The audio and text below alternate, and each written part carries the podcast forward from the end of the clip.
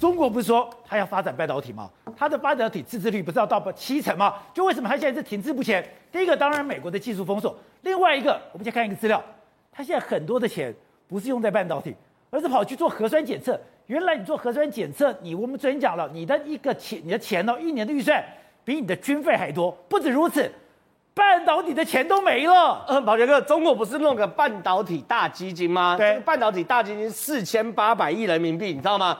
中国做核酸多久就把四千八百亿花掉？七个月就把它花掉。七个月，惊死人啊！七个月把半导体大基金花掉。我想整个状况是这样，因为李克强那时候就说了嘛，这个常态化核酸检验所需费用由各地政府投呃承担。简单讲说，中央不去买单这种核酸检测了嘛，对不对？那我们就好奇，哎，这个核酸检测真的很贵吗？这个贵到说这个中央哎。中国最有钱的那么多国家砸钱的，他都没有办法负担。后来一看数据，吓死人。如果今天中国是百分之三十的人每四十八小时都要核酸一次，你知道一年要花多少钱？一点四五兆人民币。这只有百分之三十哦。那你如果达到百分之七十的人口每四十八小时核酸检验一次一次哦，一年要花十二点五兆人民币，大概足足十兆多台币啊。所以光核酸的钱。在中国就是一个天文数字。因为我跟你讲，习近平现在要拼清零，拼清零的时候，你的手段跟武器是什么？你就是核酸检测。核酸检测没有想到花了这么多钱，哎，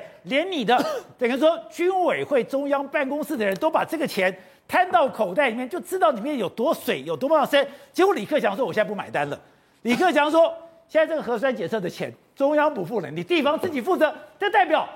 我不要为你的清零负责任了，没有错，因为呢，这个核酸检测真的花太多钱了。比如说，好，我们现在看河南的状况，河南状况就是说，好，我今天要核酸，对不对？我我先不讲核酸钱，我喜欢做 PCR，需要 PCR 停，对，你找那个 PCR 停吧，来，导播带回来看。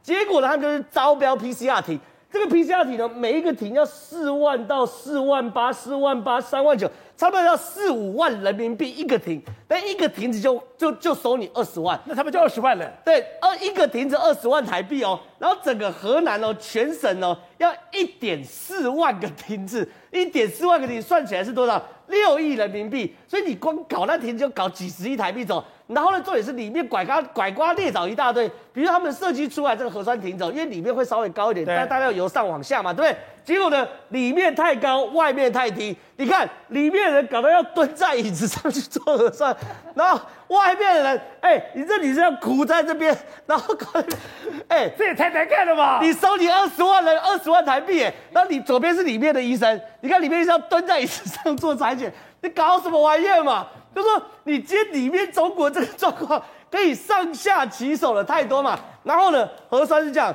他们把猪叫过来。猪也要做核酸，猪猪做核酸，猪做核酸，真的，他把猪叫过来做核酸呢、啊？那猪做核酸谁买单？省委买单，中央买单呢？我管你最后是谁谁谁谁做的。然后呢，核酸呢？他们为了嘛，你知道，我我我为了赚这条财，其实赚这条钱，基本上说我越多人采检，我越可以申请越多钱，对不对？结果呢，采检员不够啊，怎么办？结果呢，上海招募核酸采检员，月薪人民币多少？八千到一万两千块，很多。他们大学生毕业是四五千开始的，所以你知道八千到一万是非常多的。所以核酸采检，难怪你一年要花这么多钱。对，然后呢，我除了这边可以上下其手，对不对？我核酸采检人，我可不可以 A 钱？比如说四川省哦，这边有核酸采检哦，就你知道吗？我采检不是政府买单吗？怎么大白手上拿一个手那个什么塑胶袋？拿塑胶袋干嘛？每一个人收三点五元人民币，就说。哎，明明不是说好免费吗？没有没有没有免费，然后他就在旁边 A 钱，那就拿现金嘛，也没有现金流，然后这三点五块人民币，哎。每个三点五块人民币在台币十五块，对不对？我一天裁剪个一千个就就就多少钱？一万五千块。所以说你看他们这边上下太好赚了吧？各种上下其手嘛。所以现在刚刚宝杰跟你讲嘛，连习近平旁边最神秘的秘书叫做钟少金。你知道以前中国有叫靠山吃山，靠海吃海，他什么都给你吃。现在叫做靠 PCR 吃 PCR。我等下跟他讲多少人赚钱。现在是这样子哦，连习近平最大最神秘的秘书，他叫钟少金哦。这个钟少军哦，是习近平哦放在解放军的监军。他在浙江省的时候，钟少军就是组织部的副部长。那时候习近平当当省委书记对？缺一个秘书，组织部的部副部长说：“我来当你的秘书。”降级。结果呢，一路跟着习近平从浙江、上海到北京，然后呢进到军委当习近平监军。听说开会开到一半被架走。为什么？因为核酸里面它可能涉入其中嘛。然后呢，钟南山呢，我们大家都知道是厉害的学者，对不对？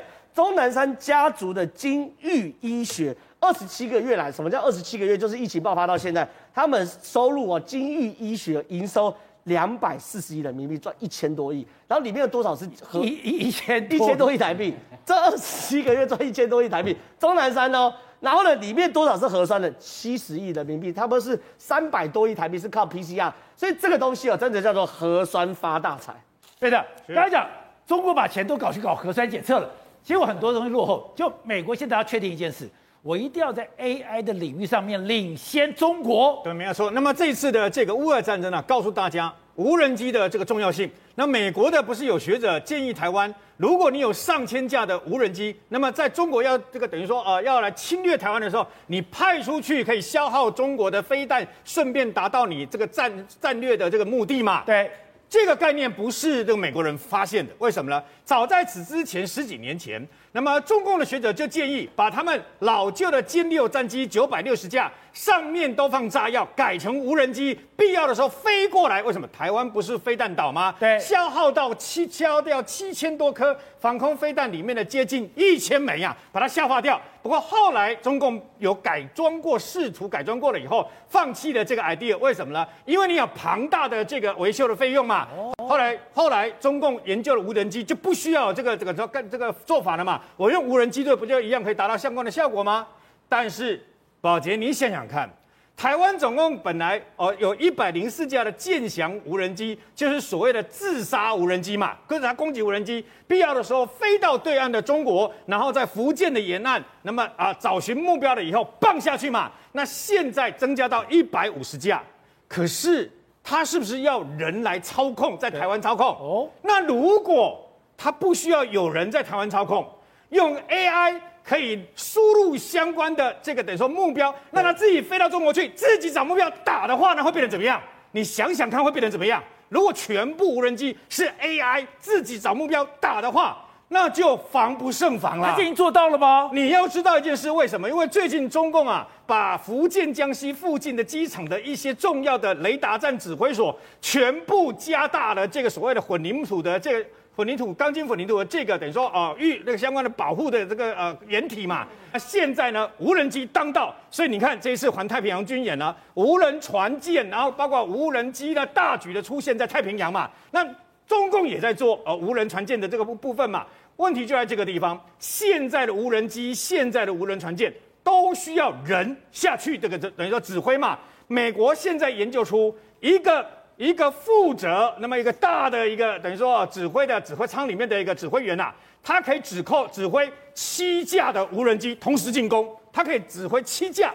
然后现在呢，那么他们也希望那用动用到一个人指挥四架的无人机，这四架无人机会配合地面的装甲，四架无人的装甲车，然后呢八架空天空跟地面一起进行这个战争。现在美国打算用飞机载着无人机。那么出去了以后呢，在空中直接把大量的无人机放出去，大概一次可以放二十八辆小型的无人机出去。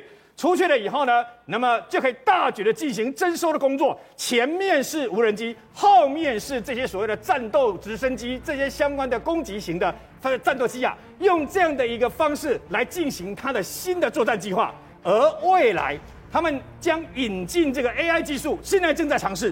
现在正在尝试把这个 AI 直接设在这个无人机里面，整个无人机就变成一个有独立思考的一个作战机器，它变成了一个机器战警。所以呢，以后只要我输入了敌军相关的 data 资讯在里面，这个无人机放出去了以后，它将自己找敌军，自己找目标，自己进行击杀的动作。那未来的战争将比现在可怕一百倍啊！好，喂，先看这个故事，我才知道 AI 真的无所不在。AI 搞了半天，你不在高科技；AI 搞了半天，你不是在军事。现在在美国，在欧洲，刚刚讲的很多的农业，你没有 AI 根本做不下去了。刚刚瑞德哥讲是军事，大家听得津津有味。我现在要跟大家讲的，农业早就应该在这上面了。宝杰哥有没有炒过采煤？哎，我没采过。草莓、草莓跟葡萄很不好采哦，因为如果你采的不好的话，回家你要跪算盘，你把它捏好了。所以呢，要用机器采草莓那更难了。但是宝杰哥，我现在给你看几个画面，在美国现在采草莓的技术到什么程度了？因为美国他们研究哦，人力不够的情况之下，每一年都有百分之十的草莓根本没有人采，就烂在这个草莓田里面。所以他们现在要研发用新的草莓机器去采。你注意看，根本没有人在采。那个人是站在机器上面，他去看草莓田当中怎么采，一次八个机器手臂，很厉害。他一边采草莓一边采，你注意看，他还照相有没有？因为它上面有镜头，他会直接的用 AI 跟那个人脸辨识器那一个技术配合它的晶片，它可以确认哪些草莓。第一个，哎，草莓很脆弱，它都没有伤到，它没有伤到，它厉害了。宝杰哥，这是最新的一个机器，但是呢，这个机器之前，我给你看另外一个照片。那个影片是采草莓的技术呢，不断在进步当中。你看这个够厉害吧？它是整个车哦，把这个草莓田的这个里面罩起来以后呢，就算下雨它都能采，不断的往前进，采了以后就丢进那个输送带，它就往上跑，有没有？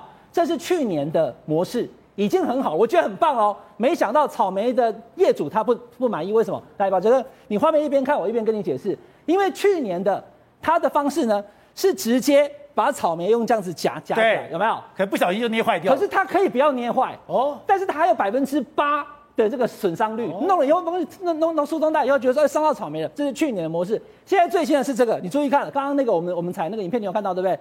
一个镜头，两个镜头，三个镜头，四个镜头，五个镜头，它五个镜头同时在拍。它只是要采一颗草莓，它全给你看得清清楚楚之后，它会看。一点误差都不行哟，他连它的甜度都可以知道哦，真假的？熟度都可以知道，甚至不会踩到那些还没有熟的。然后宝杰哥，你要过来一下，你要看清楚，这个是这样子夹草莓，对不对？这个是直接夹在绿色的茎上面哦，它夹住茎以后把你溜回以后，然后就放回去了，它不会碰到草莓的表面。光是一个采草莓，居然就有这么快，一年之间已经进步到这样。一个、两个、三个、四个、五个、五个镜头，它可以多准呢、啊？所以这个采的机器人手臂越来越强了。这是采草莓，另外葡萄也是一样。在美国的，尤其加州很多的葡萄田，他今天去采也一样用这个技术哦。他在走的时候，你才发现这一些机器手臂，它可以非常精确的判断，刚刚是草莓，这是葡萄，对，它的葡萄的熟度、它的甜度。它都可以判断哦，真假的？还没有熟的，它不会过去。然后同样的哈，刚刚草莓一颗一颗，它都有办法弄了。这个是整串的，那更没问题了，直接从串的根茎那边去把它拔下。你看到没有？整串草莓去弄，然后呢，它弄完以后还有电子驴子在帮忙运送，这个很厉害了。这个机器人的角度，你现在看到这个画面有没有？那是机器人的眼睛。哦，它一边在跑的时候，看到有人在走，它就停下来，然后它会规划出路线之后呢，它二十四小时只要有电，它可以不用停的。对，它到处来，你看，它不会挡到人。对，它在走的时候看到人，然后它的眼睛看到是这样。哦，它在葡萄田里面，它看到是哦，上面这个葡萄有没有？前面这个深蓝色的熟了。对，它就会通知叫那个机器人过来采。真假的？采完之后，它还要送回去。它在送的时候，就像其实是骡子了，但是我看很像狗哦，很像在那个。就那个东西。对，它就跟着主人在后面走，有没有？它怎么走，它怎么跟。前面的人停下来，他就停下来。对，然后他驮物的那能力非常好，因为他旁边有一个沟槽。对，他过去以后，他把所有的葡萄田里面的葡萄看完一次以后，回来开始二十四小时不断工作的，它可以增加百分之三百的采收率。然后采的过程当中还送回画面，所以它的主人可以用少的人力，用这些机器人。第一个采，这个是运送的，这个叫做 barrow，那个 barrow 它也可以把这个电子骡子把这个东西运回来，所以两个配合起来就是现代的快速农业。